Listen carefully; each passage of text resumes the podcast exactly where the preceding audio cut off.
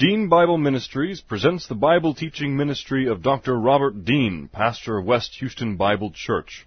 These and other Bible lessons are available from www.deanbible.org. Now let's listen to our lesson from God's Word, the Bible. Trust in the Lord with all your heart and lean not on your own understanding. In all your ways acknowledge Him and He will direct your paths. They that wait upon the Lord shall renew their strength. They shall mount up with wings as eagles. They shall run and not grow weary. They shall walk and not faint. Fear thou not, for I am with thee. Be not dismayed, for I am thy God. I will strengthen thee, yea, I will help thee. Yea, I will uphold thee with the right hand of my righteousness.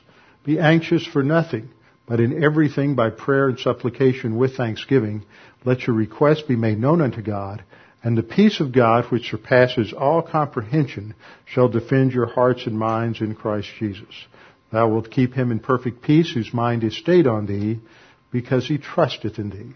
For the grass withers and the flower fades, but the word of our God shall stand forever.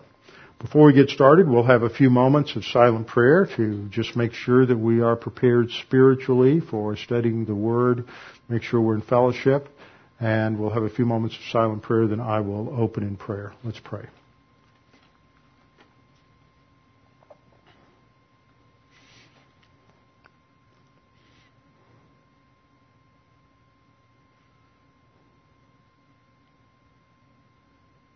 Father, we're thankful we can be here this evening to fellowship around the study of your word, that as we are refreshed by the eternal truths that are in your word, we might be challenged by the Holy Spirit and how we think and what we think, how we live, and that we may come to a greater understanding that uh, we are to take every thought captive for Jesus Christ, and that means that we are to think about everything that we are involved in in life, how we think about it, and what we think about it every uh, intellectual discipline, uh, every academic discipline, every practical involvement that we have, all is to come under the authority of your word. Now, as we study these things, we pray that we can focus, put aside the distractions of our day-to-day lives, coming events, the rest of the week, uh, things that have happened today, and that we can just be strengthened, encouraged, as we're reminded of your grace, of your power, and of all that you have provided for us. We pray this in Christ's name. Amen. We're continuing our study in Elijah in 1 Kings chapter 17. 1 Kings chapter 17. Last time we uh, we're covering the introductory section at the end of chapter 16, which tells us about the situation in the northern kingdom of Israel when Elijah came on the scene. We'll still spend some more time on that this evening because it's uh, it's important to understand the context and the culture of uh, the northern kingdom and their apostasy and the depth of their rebellion against God and how that has really worked itself out into every aspect of their culture. The, the people in the northern kingdom, especially the leadership, have rejected God and in His place they have substituted not merely the idol that Jeroboam had initiated when he had taken power some 50 years earlier, but they have now degenerated to the perversion of the fertility religion as expressed in the worship of Baal and the Asherah, the Phoenician religion that was brought into the northern kingdom by Jezebel, whom Ahab married. And we've seen that Ahab is now the king in the northern kingdom. He's married uh, Jezebel, and with her, as part of her dowry, came 450 priests of Baal whose mission is to go through the land and, and spot all of the believers and to uh, arrest them, kill them, persecute them, and to destroy any evidence of biblical truth in the land. And it is in that context that Elijah is going to suddenly appear in the court of Ahab, the king in Samaria, and announce, as the Lord God of Israel lives before whom I stand, there shall not be dew nor rain these years except at my word. Now to understand this, we have to understand the whole biblical context. Uh, Elijah isn't just saying this because this is something God told him to say. He's not saying it because it seems like a fitting judgment, but he is saying this because it fits within the judicial punishments that God outlined in Leviticus chapter 26, which we refer to as either the five stages or the five cycles of discipline that God promised Israel if they turned from uh, the one true God of Abraham, Isaac, and Jacob to worship other gods. That's the core problem that uh, Israel was to face in their existence. And it's really the core problem that every human being faces is are they going to choose life or death as uh, both Moses and Joshua put it? Are you going to cho- choose in your life the path of life or the path of death? The ultimate issue in the angelic conflict is the volition of the individual and whether or not, first of all, that they choose to uh, want to know about God, positive volition of God consciousness, choose to want to know about God, choose to uh, then respond to the gospel when they hear it. Just because a person uh, expresses some positive volition at God consciousness that they want to know more about God doesn't mean that at gospel hearing they will respond to the gospel. They may still reject the gospel at that point, but the issue boils down uh, to volition. And the prophets of Israel, both uh, Moses and Joshua, as they were uh, challenging the Israelites. Uh, Josh, uh, Moses, when the Israelites were about to go into the land to conquer the land, Joshua, after they had conquered the land, or at least the major sections of it, as he called them together uh, for a covenant renewal ceremony, he challenged them with the, the, the choice and recognizing both Moses and Joshua recognized that this would be the real problem that Israel faced, whether they would be loyal to the God who brought them out of Egypt, loyal to the God who gave them the law, loyal to the God who provided freedom for them, or were they going to turn away from the God who had given them freedom and put their uh, hope in something else? And whenever Israel is turning from God, that's always defined in Scripture as evil, the core issue. If, if, and I've wrestled with this for years, how to define evil. And some of you have heard different definitions of evil. Sometimes we uh, hear people use evil in terms of uh, experiential uh, perversion or sin or violence or something of that nature. But the way the Bible uses evil more than anything else is to focus on man's disloyalty to God. And that's how it's used throughout Kings. That so and so, usually referring to a king in the northern kingdom, so and so did evil in the sight of the Lord and followed in the footsteps of Jeroboam the son of Nebat.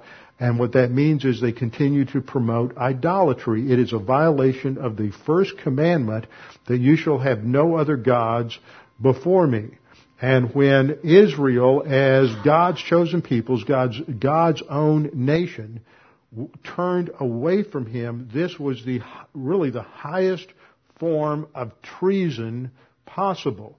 And so that disloyalty toward God, who is the creator of the heavens and the earth and all that is in them, is the root of all evil. That's exactly what happened in the Garden of Eden when Adam and Eve ate of the fruit of the tree of the knowledge of good and evil.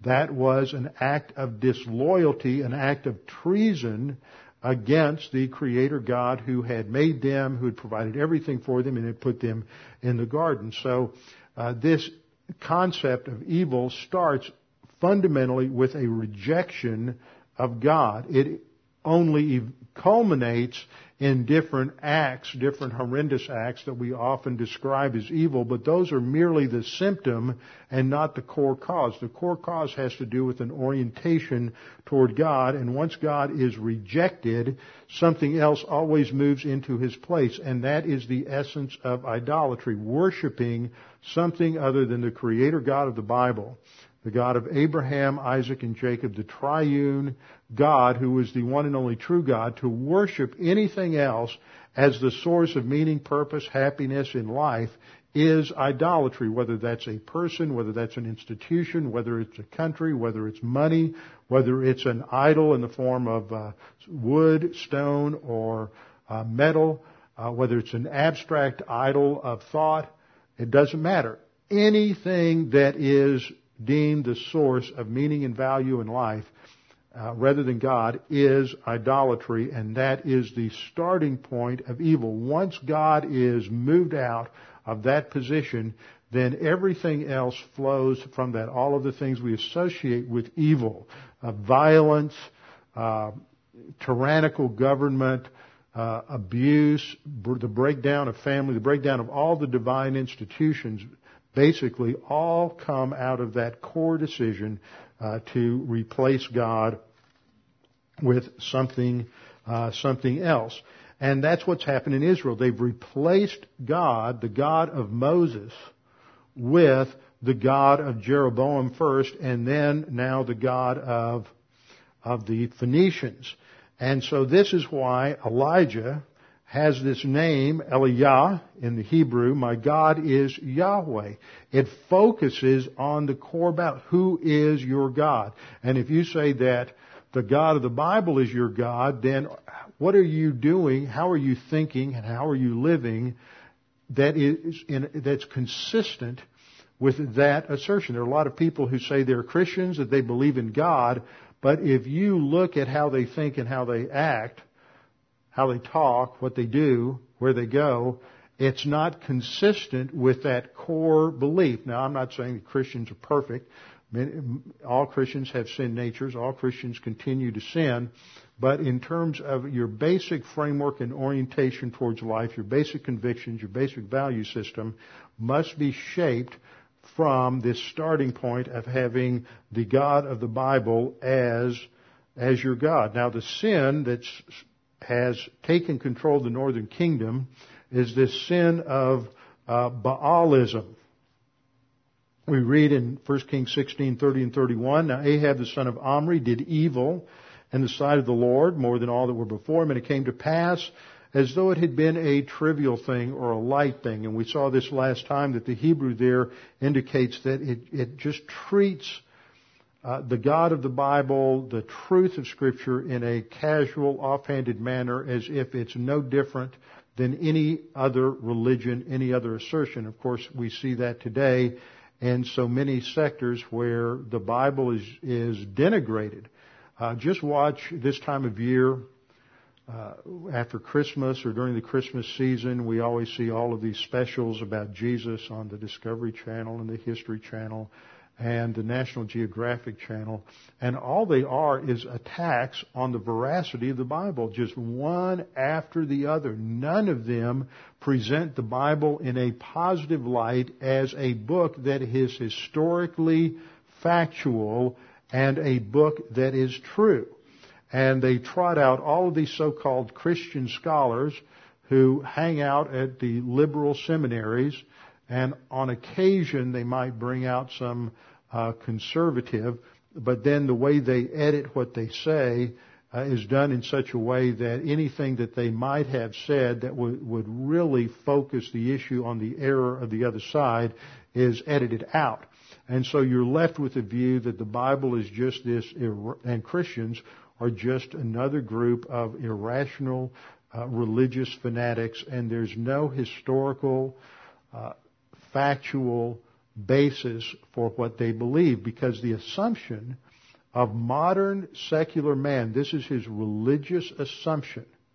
And that's what one thing I want to focus on tonight is looking at the contrast between the religious assumptions of, of the pagan human viewpoint culture versus the assumptions we have from the Bible. Is that the assumptions of modern man are that anything, anyone who believes in the supernatural or any belief system that uh, is based on the supernatural, that is something that is not empirically known and seen today, is uh, that is defined as being irrational, and that you can't believe in the Bible or in Christianity and still really be a rational, thoughtful, uh, intelligent person because by definition, anyone who would believe in, the, in God or that the Bible was the Word of God would be uh, irrational or uh, anti-intellectual. Unfortunately, there are too many Christians who are more than willing to demonstrate that they have lost the ability to think, and they always manage to show up at these times and get on the uh, get on the news. So we see that what happens in the northern kingdom is that uh, Ahab is has totally rejected the history of Israel and that's always what happens is you, the God of the Bible is a God of history. He controls history and He works in history so that in history you can see the footprints of God. You can see the evidence of what He has done, unlike every other religious system, whether you're talking about Islam or Mormonism or Hinduism, Buddhism, any of the Eastern religions, they, they are non-historical. Only the Bible claims to have a God who works in history in such a way that, that, that history validates the truth claims of the scripture. And so Ahab has rejected the Israel's history. Remember I pointed out that Jeroboam rewrites the history when he, typical of, of, um, uh, many who reject God is their historical revisionist. So he, instead of saying God of uh, Moses took us out of Egypt, it was this golden calf that took us out of Egypt. He, a rejection of history. So Ahab just continues that. He's go, but he goes a step further, and he when he marries Jezebel. Uh, she's the daughter of Eth Baal, and you see the name Baal at the end of his name, and that indicates uh, again his loyalty, the king of Sidon is loyal to the god Baal, and so Ahab goes and he serves Baal and he worships him. Now, what we always see in scripture is that there is a contrast that works between the false religious systems, which we generally classify as human viewpoint or paganism, and the truth that we have in Scripture. Now, in the historical situation of that time, uh, they worshipped Baal, and Baal was the storm god. He's also known as Hadad, and the uh, uh, or Moloch and some other religions. Uh, the Moabites, the uh, uh, Syrians worshipped Hadad. He's the weather god, and when you live in an agricultural environment, the weather is very important, but he's more than the weather god. I mean, it's not just the fact that he controls the weather and he brings rain. It's that that is at the very core of the entire life cycle and economic cycle of any of these countries in this part of the world. So that the, the, the worship of Baal becomes central to survival because he's the one who controls rain, he controls the sun, he controls the weather, he's going to bring about uh, productivity of the crops.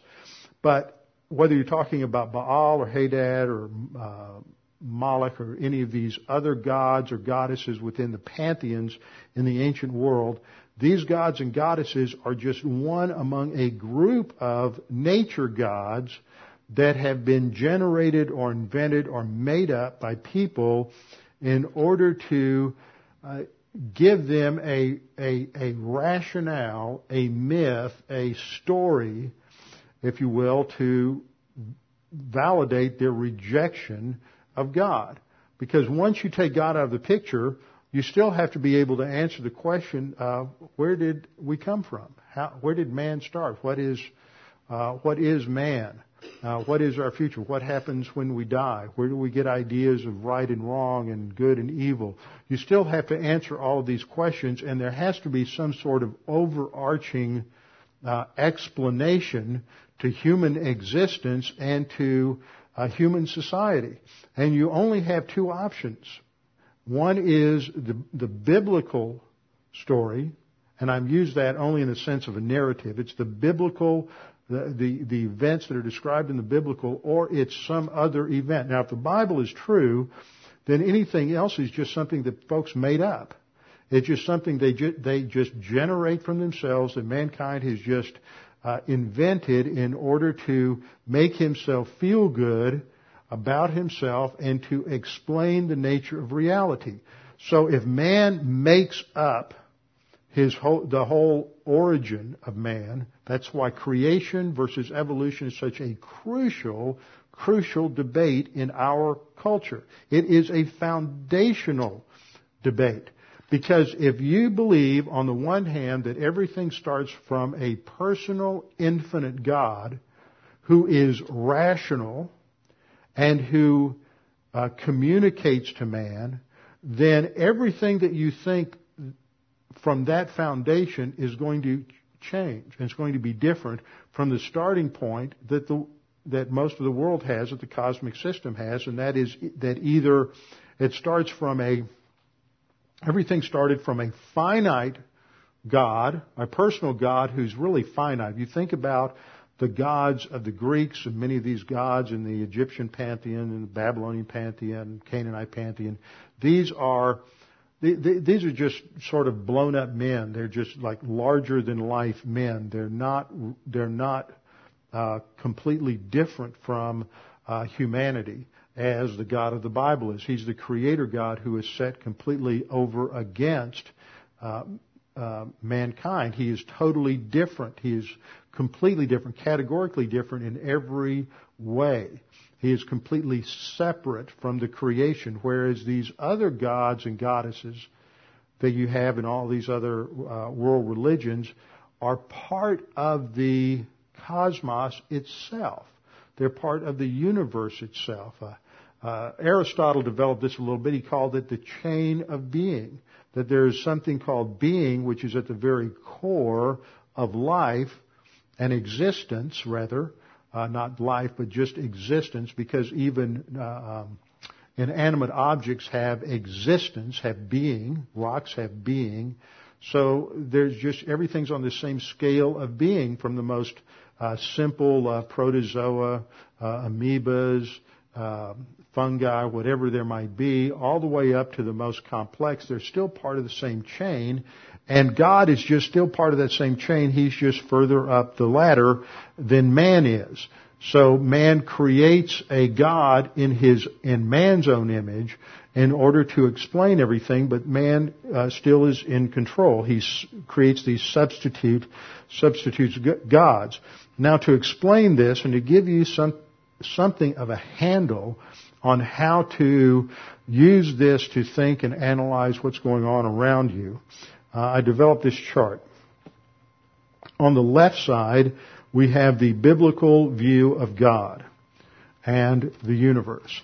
And on the right side, we have the pagan view.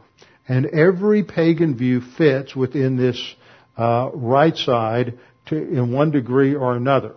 Ultimately, they have some sort of infinite, uh, impersonal universe. Now, they may have personal gods, or may, they may have impersonal gods.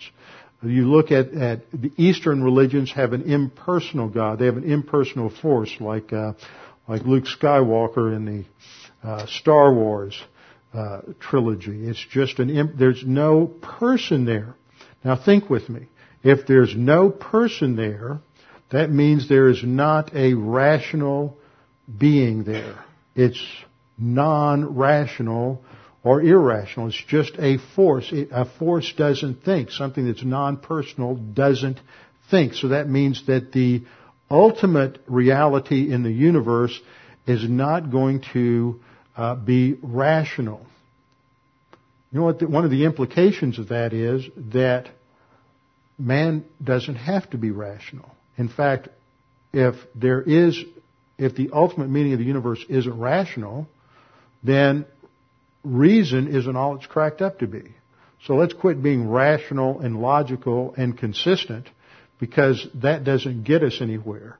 The only way you can experience any kind of connection to an impersonal God, an impersonal force, is through some sort of feeling or some sort of loss of consciousness, which is what you get into with various forms of Eastern meditation. The idea is to empty your brain, your mind, of all thought.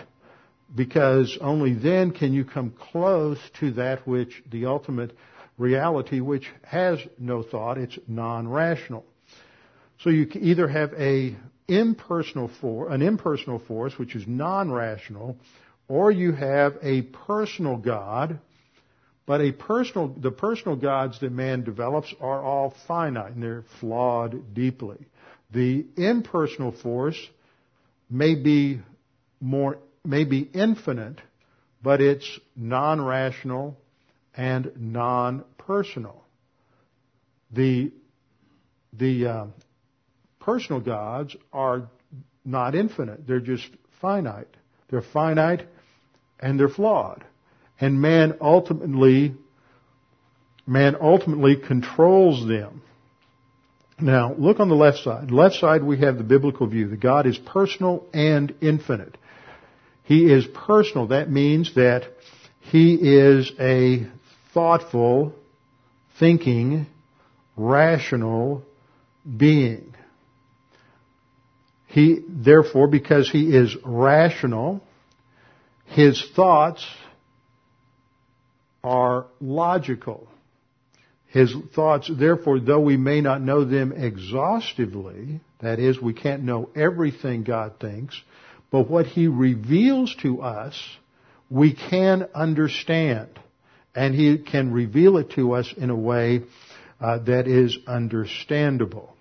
And therefore, based on His revelation, we can understand the flow of history we can understand the character of God and in studying the scripture we understand that this God, that the God of the Bible is a God who is faithful and dependable and is because he is he is righteous and immutable, unchanging, he is going to do what he says he will do. Now, let's go back and think a little bit about how that affects uh, what effect that would have or what effect the infinite impersonal God has on that kind of thinking. If it's a personal God like we have with the Greek religions, polytheism with the uh, Phoenician religions, you have a personal God, but because he's not rational, he's not omniscient, he doesn't know everything, he's ultimately not a rational God, therefore he is irrational. He is not dependable. If he's not rational and not dependable, that means that the actions of such a God are completely arbitrary. If a God is arbitrary in his actions, that means that today he may do one thing, but tomorrow he may decide to do something else. And the next day he may decide to do something else. He is whimsical. He is not controlled by a standard such as the God of the Bible. As we talk about God being righteous, that has to do with the fact that He has a standard. His character is the ultimate standard, and He is immutable, He doesn't change, and He is absolute truth. So He is controlled by the law of His own character, we might say. That is not true about the limited finite uh, personal gods, the little gods of the various polytheistic systems. So those gods are ultimately whimsical in what they do. One day it may be one thing, the next day it may be something else. We can't know. We can't uh, evaluate that. They're not uh, controlled by anything other than their own capricious will. Therefore, anyone who is in charge and is capricious. How would you like to work for a boss that was completely capricious? Today it'd be one thing, tomorrow it'd be something else, and the next day he'd come in with a totally different way of doing everything. See, we also have we have a couple other words for that. They're tyrannical and they're despotic. This is the kind of thing you you see if you have read anything about Hitler or Saddam Hussein. You know, one day it's one thing and the next day it's something else. It's whatever uh, appeals to them that particular day because the only thing that matters is what they want to do when they want to do it. So you have gods like this, deities like this. Now let's extrapolate from this a little bit and think where that leads us logically in terms of the implications of such a God. Such a God would not provide the basis for any kind of certainty in life. Whatever, however things function today would not help us understand how things would function tomorrow. Because such a God would be whimsical, arbitrary, something, he could do something completely different tomorrow. And so some religions have tried to explain that with a doctrine of fatalism. It's just Allah's will. But Allah can do something different tomorrow. Because He is this heavenly despot who does whatever He wants to do. He is completely whimsical. So Allah fits that pattern, as did, as do the other gods within these other pantheistic systems. Now, if you have a God who's capricious and arbitrary, then he cannot provide the basis for any kind of certainty in life. Well, any, and if there's no certainty in life, then you can't predict anything. Now, most of us grew up in a culture that was, even though it was already secular, it was still grounded in a Christian worldview. So when you wake up, when you're sitting here today, you know that the sun's going to come up tomorrow, don't you? But if you're a consistent Muslim or a consistent Hindu, you don't know that. You can't know that. Because ultimately the deity, the divine force that you worship is irrational and capricious. That's why science only develops in Western civilization. Science never developed in Africa. Science didn't develop in Greece. Science didn't develop in Rome. Science didn't develop in Egypt or in India or in Japan or in China. And this has really bothered some thoughtful uh, atheists, such as Bertrand Russell, just couldn't get over the fact that China had all of this, what is called, what we'd call technology, but they could never make the move to science. Because the difference between technology and science is science seeks to answer the question why in order to provide an, a rational, logical explanation on the basis of which you can make predictions about how things will be tomorrow, the next year, and the next year. That's science. That's only Christianity provided a framework within which science could be born. So you didn't have science, you have technology. The Chinese developed paper and they developed uh, gunpowder and they put them together and they made firecrackers. But they never developed a rifle. They never developed uh, artillery. They couldn't make the leap because that means you have to bring in a, uh, a, a philosophical system that is predicated upon dependability in the world system and predictability. So that can only come if you're presupposing a God who is in control and is immutable and is rational so that he can communicate to man.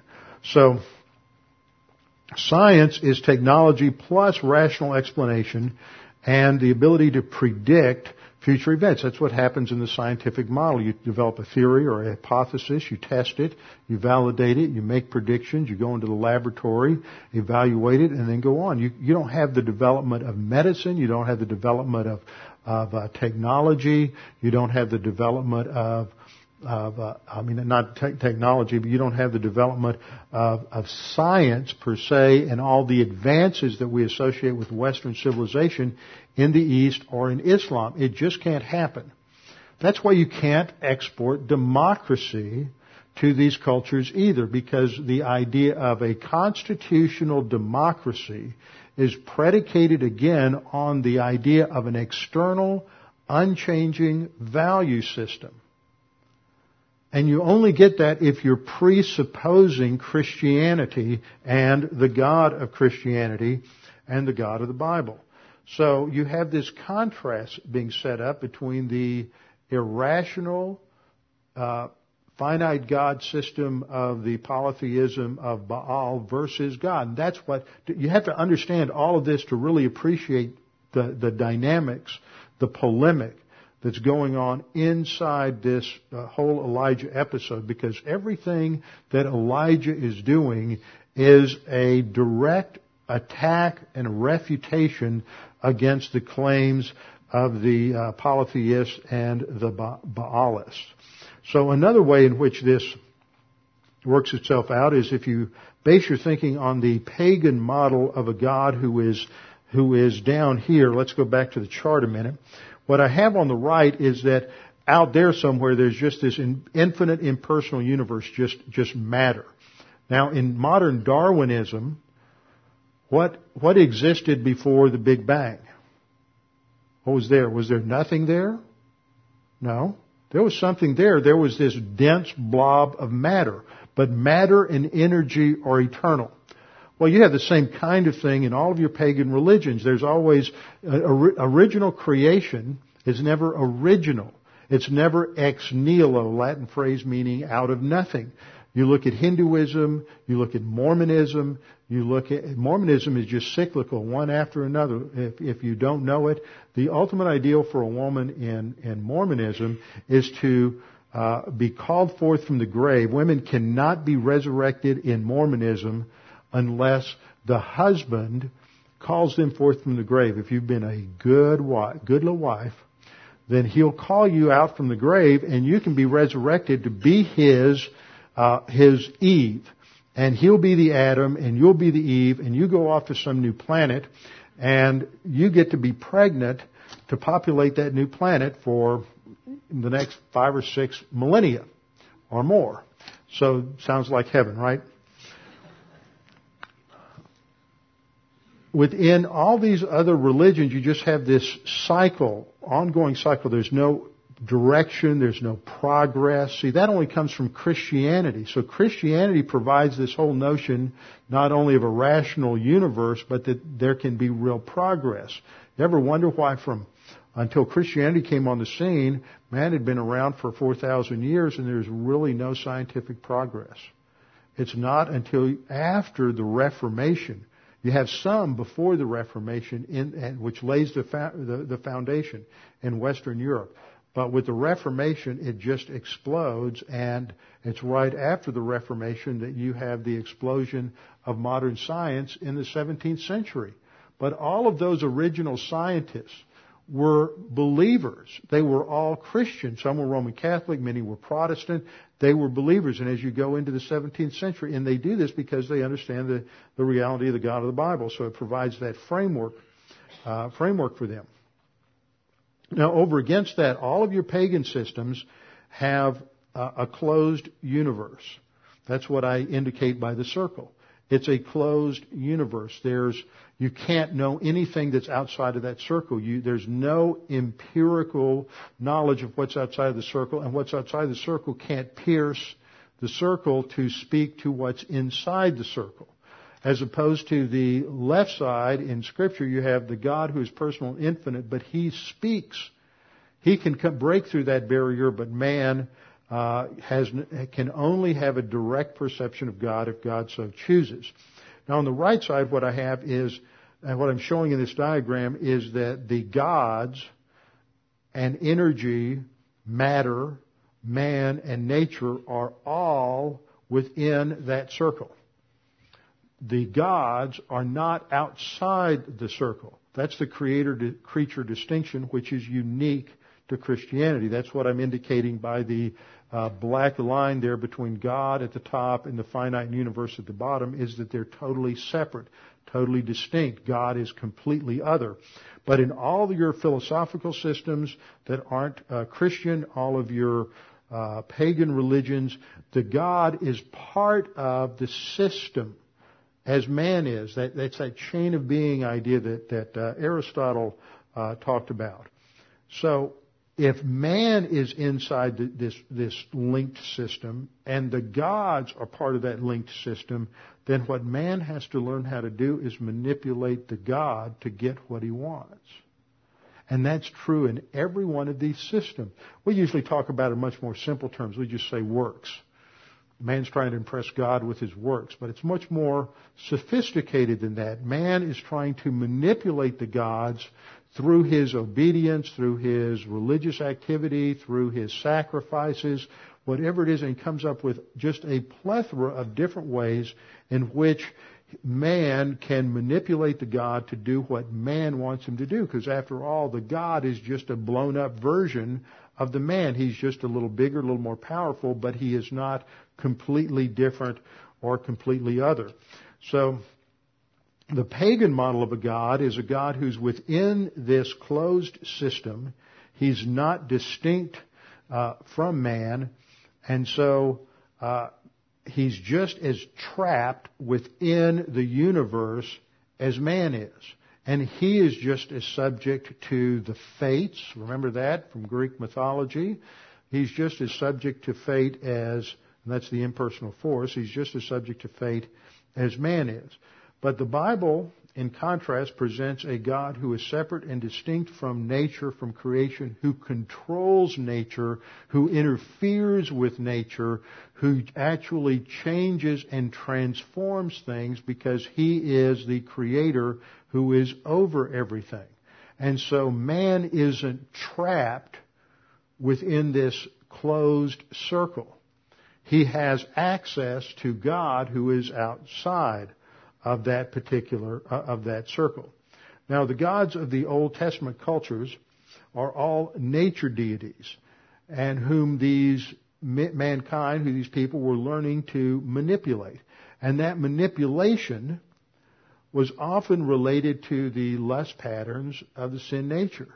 And the primary lust patterns that were appealed to were sexual lust, material lust, and power lust. Materialism lust is very evident in Baalism because it's a fertility religion. Why do you want to have fertility? You want the crops to be productive? You want people to be productive? You want to make money? If you don't have, uh, if you're if you're not successful in planting, and it's it's awfully mysterious. You put that seed in the ground, and several months later it starts putting forth grain. Hmm.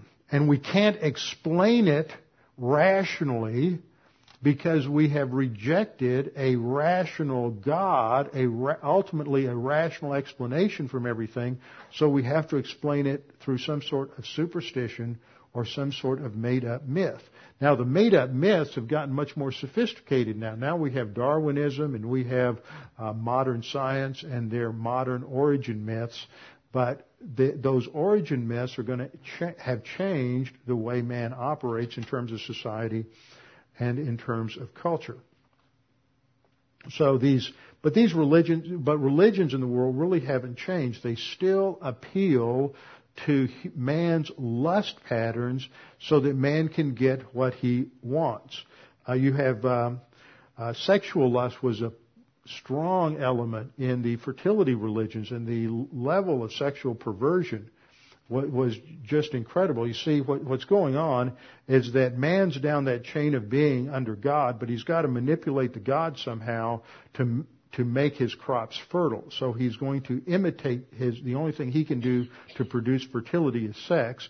So he's going to engage in massive sex orgies in order to manipulate the God to bring rain and to uh, make the crops fertile. So this, this was a vital part of the whole fertility religion, but you have the same kind of examples in modern religion. You have strong elements of sexual perversion in Mormonism. Mormonism was built off of one, built by one of the most sexually perverted, degenerate people in all of American history by the name of Joseph Smith. You didn't find a counterpart to him again until you got into the 20th century. Now, you never heard that in any of your uh, state-run education classes because uh, they just, number one, your teacher didn't know anything about Mormonism, and number two, they didn't want to offend anybody. But see, Joseph, Joseph Smith wanted all of his elders to prove that they were loyal to him. And the way they would prove their loyalty is that he would get to sleep with their wives whenever he wanted to. And that's just the beginning. The reason you had, poly, uh, you, you, had polygamy in Mormonism was because of this uh, sexual perversion that Joseph Smith had and Brigham Young as well. They just wanted to sleep with every woman they they saw, and they wanted to legitimize this in in religion. And if you do a comparison between Islam and Mormonism, you'll be amazed at how closely they uh, follow one another. I mean, the whole story of how Joseph Smith got the Book of Mormon, the angel appeared to him, gave him these magic glasses to put on so he could translate the uh, original Book of Book of Mormon is is almost identical to uh, Muhammad. I mean, it worked several hundred years earlier with Muhammad. He went, goes up into a cave and an angel appears to him and dictates the Book of Mormon to him. It's the same, same kind of story. They both, uh, authorize polygamy and, and if Mormon, Mormonism had to change in order to fit into the Christian environment, uh, of, of the United States. But if you go into the backwaters of Utah, I guess it wouldn't be backwaters, it's too deserty. But if you go back into the back valleys and canyons of Utah, you find all kinds of weird, perverse uh, groups back in there that are all these little Mormon sects, like this one we had in in Texas just this last year that uh, uh, had all these all these problems with marrying young girls. The average age of the first divorce in Utah, you know, I'd say guess the average age of the first divorce in Utah, 18. You're close. 18. Because they've been fed all this stuff about how wonderful it is. So they've been married since they were 13 or 14. And they've been fed all this stuff about how great marriage is, but there are all these temple marriages and the uh, uh, polygamy continues, so it's a it's still a major problem. But that's that's just one example. Uh, Islam is, is very similar. When you read about what actually goes on inside of a family unit in Islam, and you don't hear it unless somebody comes out of Islam and uh, and talks about it, uh, you realize how sexually perverted Islam is and how much it hates women. In fact, men blame women for all of their failures at sexual self-control. That's why women have to cover everything up because they're told that if a man just sees just a little bit of female flesh on the cheek or on the heel or the elbow, then uh, the whole universe will turn into chaos. I mean, cars will crash, buses will turn over, wars will start, volcanoes will erupt, every everything will fall apart. And so the the men have blamed the women for everything, so they have to keep uh, women in a terrible uh, state of servitude, and they dominate uh, the women. That is, if they're consistent Muslims. Now, many of them aren't, but uh, if you are a consistent uh, Quran-based Muslim, that's the way you are. Now, um, you see the same, and, and what it's done is it's destroyed. Not only has it destroyed women and femininity in Islam, but it has destroyed masculinity. The men are basically cowards. I mean, the consistent ones, like the ones we see in uh, in Gaza right now, who are hiding behind women and children, and and they put all of their uh, uh, their, their, the missiles and rockets that they have and hide them in orphanages and hospitals and they hide behind the skirts of the women because they're just basically a, bunch of cowards because the men have always blamed somebody else for their problem, which just goes back to the fall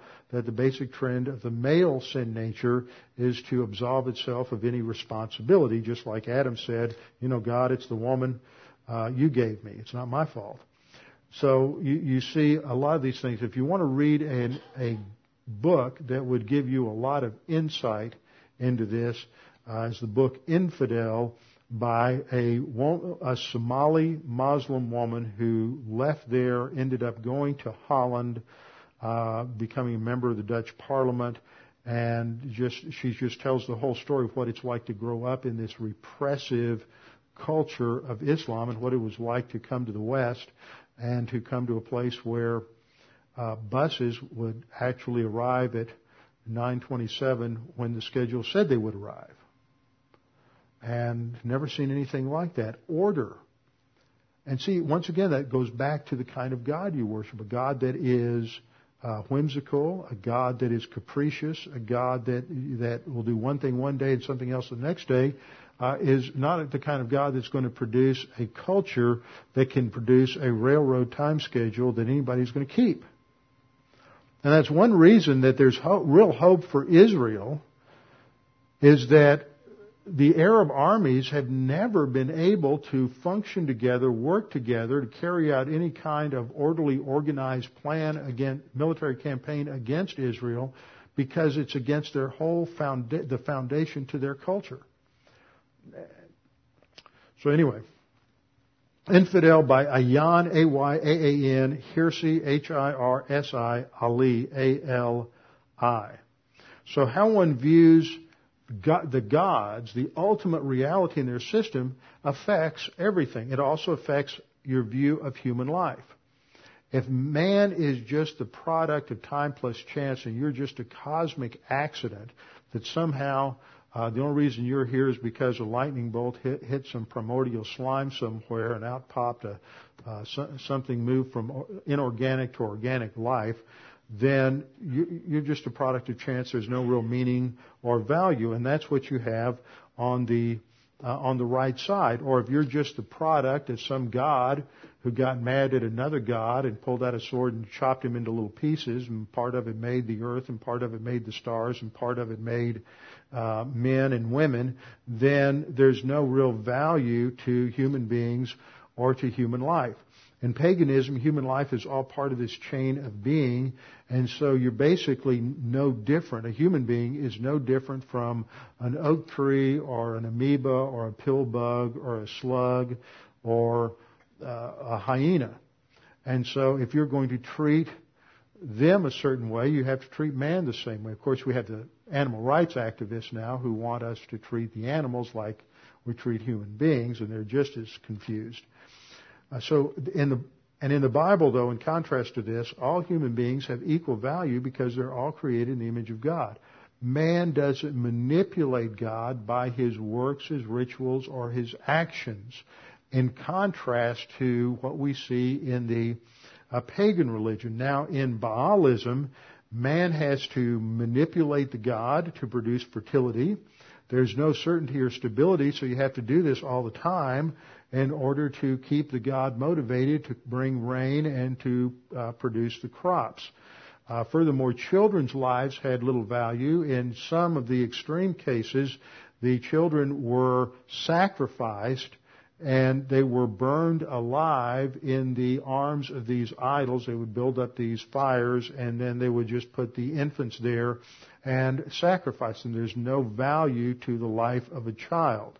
And the ritual sex that they engaged in was uh, bisexual, homosexual, heterosexual, is just with whomever, however, whoever, whenever, uh, in order to stimulate the God. It's it's it's as perverse as it could possibly be, and ultimately it makes man responsible for everything in the environment.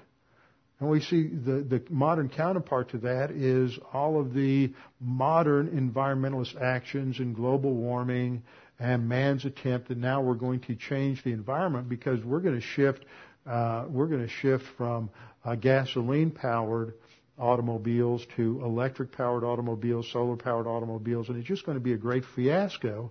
And if you study the data, it's hard hard to find. You're not going to get it on the front cover of the New York Times or the Houston Chronicle. But if you go out and dig in the right places, then you can find out that, that there hasn't been any significant change in atmospheric temperature in the last 10 years. There's no evidence of this, and the only time there was any warming was just at lower levels. It was never in the in the upper atmosphere, and there's just a tremendous amount of other data to indicate that the whole global warming thing was just a fiasco. But it's a fiasco and a farce that is built upon a certain understanding of the universe and that is an understanding of the universe that is a pagan understanding of the universe and not a God created understanding of the universe.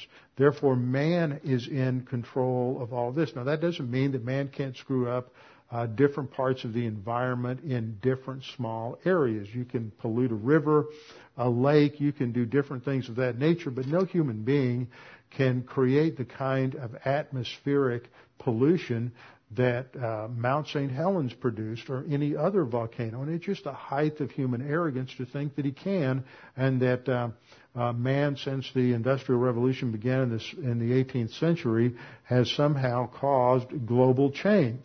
And yet this, this fits and it works only within a pagan view of reality. But it all fits together. So when we study the dynamics of what's going on in the paganism of northern Israel and the paganism of Baal worship and the fertility religions, don't think that this is just something that, that somehow these ignorant ancient people were involved in.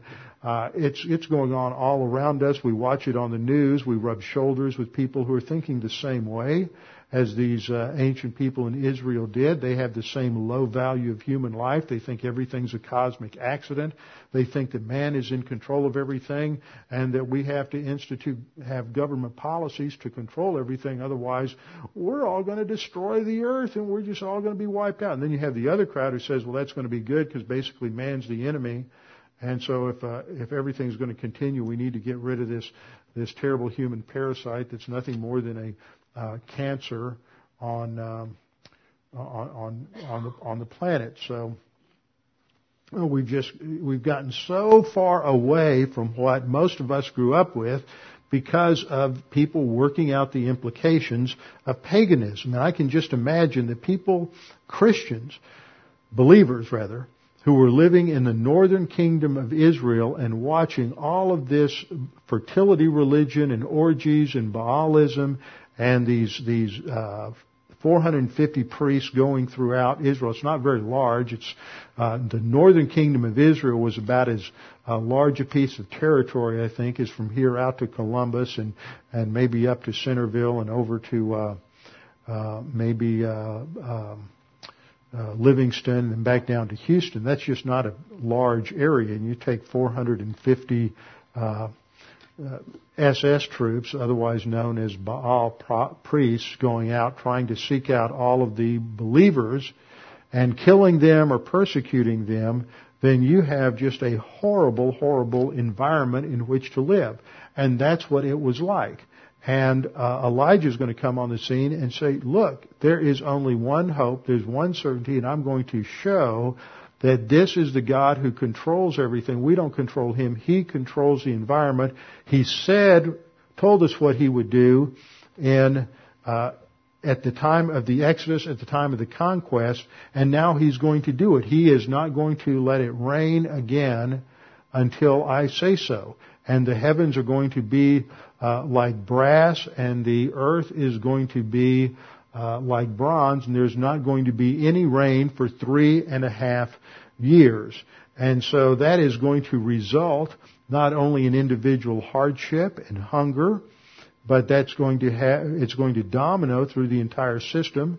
There's going to be economic collapse, economic failure, livestock's going to die, uh, your, your, means, uh, uh, any kind of means of subsist, uh, subsistence is going to uh, collapse and the nation in three and a half years is going to be in a depression and a recession that is, is worse than anything this nation saw, even in the 30s. But it's a small area with a smaller number of people. But what produced it? What produced it was the rejection of God. But the hope that we have in Scripture is that God doesn't walk off and leave us. God is still in control. God provides for the believer just like He did for Elijah. He supplied his every need, provided for him, even though Elijah had to go through all of the tough times, all of the difficult times that all the pagans had to, and he wasn't at all responsible for it, and he didn't believe the way they did. He still had to live through that discipline from God, and in the process, God was glorified by his consistent obedience. He demonstrates uh, the faith rest drill. He grows spiritually in the midst of that adversity and in the midst of all of that trial.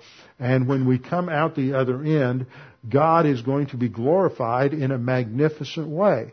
Does that mean that the northern kingdom turned around and changed their ways? Some did. Some became believers. Many believers came out of hiding and were, their faith was strengthened.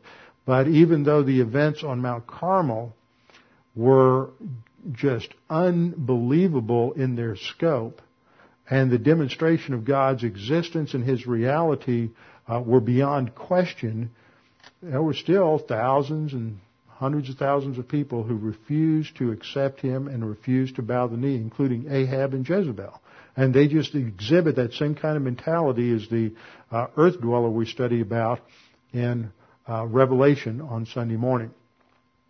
Now, when I come back from Kiev, we'll get into the uh, first episode with Elijah as God directs him to go to the brook Kerith, where he will uh, be hidden by God, provided for by God, and uh, that's the first test that he has to go through to prepare him for where God is taking him. Not unlike every one of us, God takes us through various tests in order to prepare us for the ministry, for the responsibility that God has for us in the future, either in this life or in the future in the millennial kingdom. Let's bow our heads and close in prayer. Father, we thank you for this opportunity to study your word, to be challenged, to think a little more consistently within the framework of your word, to think about what you have revealed, who you are, the implications that that has for how we think and how we act, and for every area uh, of human life.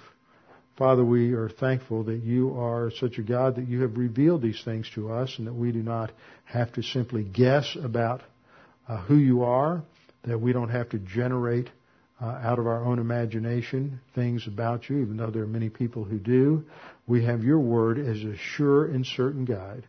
And Father, as we study these things, may we, may we have our faith strengthened as we realize that you are still the same God who uh, demonstrated such tremendous power at the time of Elijah. And that even though we face adversity and difficult, may face very difficult times in the coming year uh, due to the economic situation in our nation and in the world, that we may be faithful and that we may find you to be true and that we may continue to rely upon your word just as Elijah did. We pray this in Christ's name. Amen.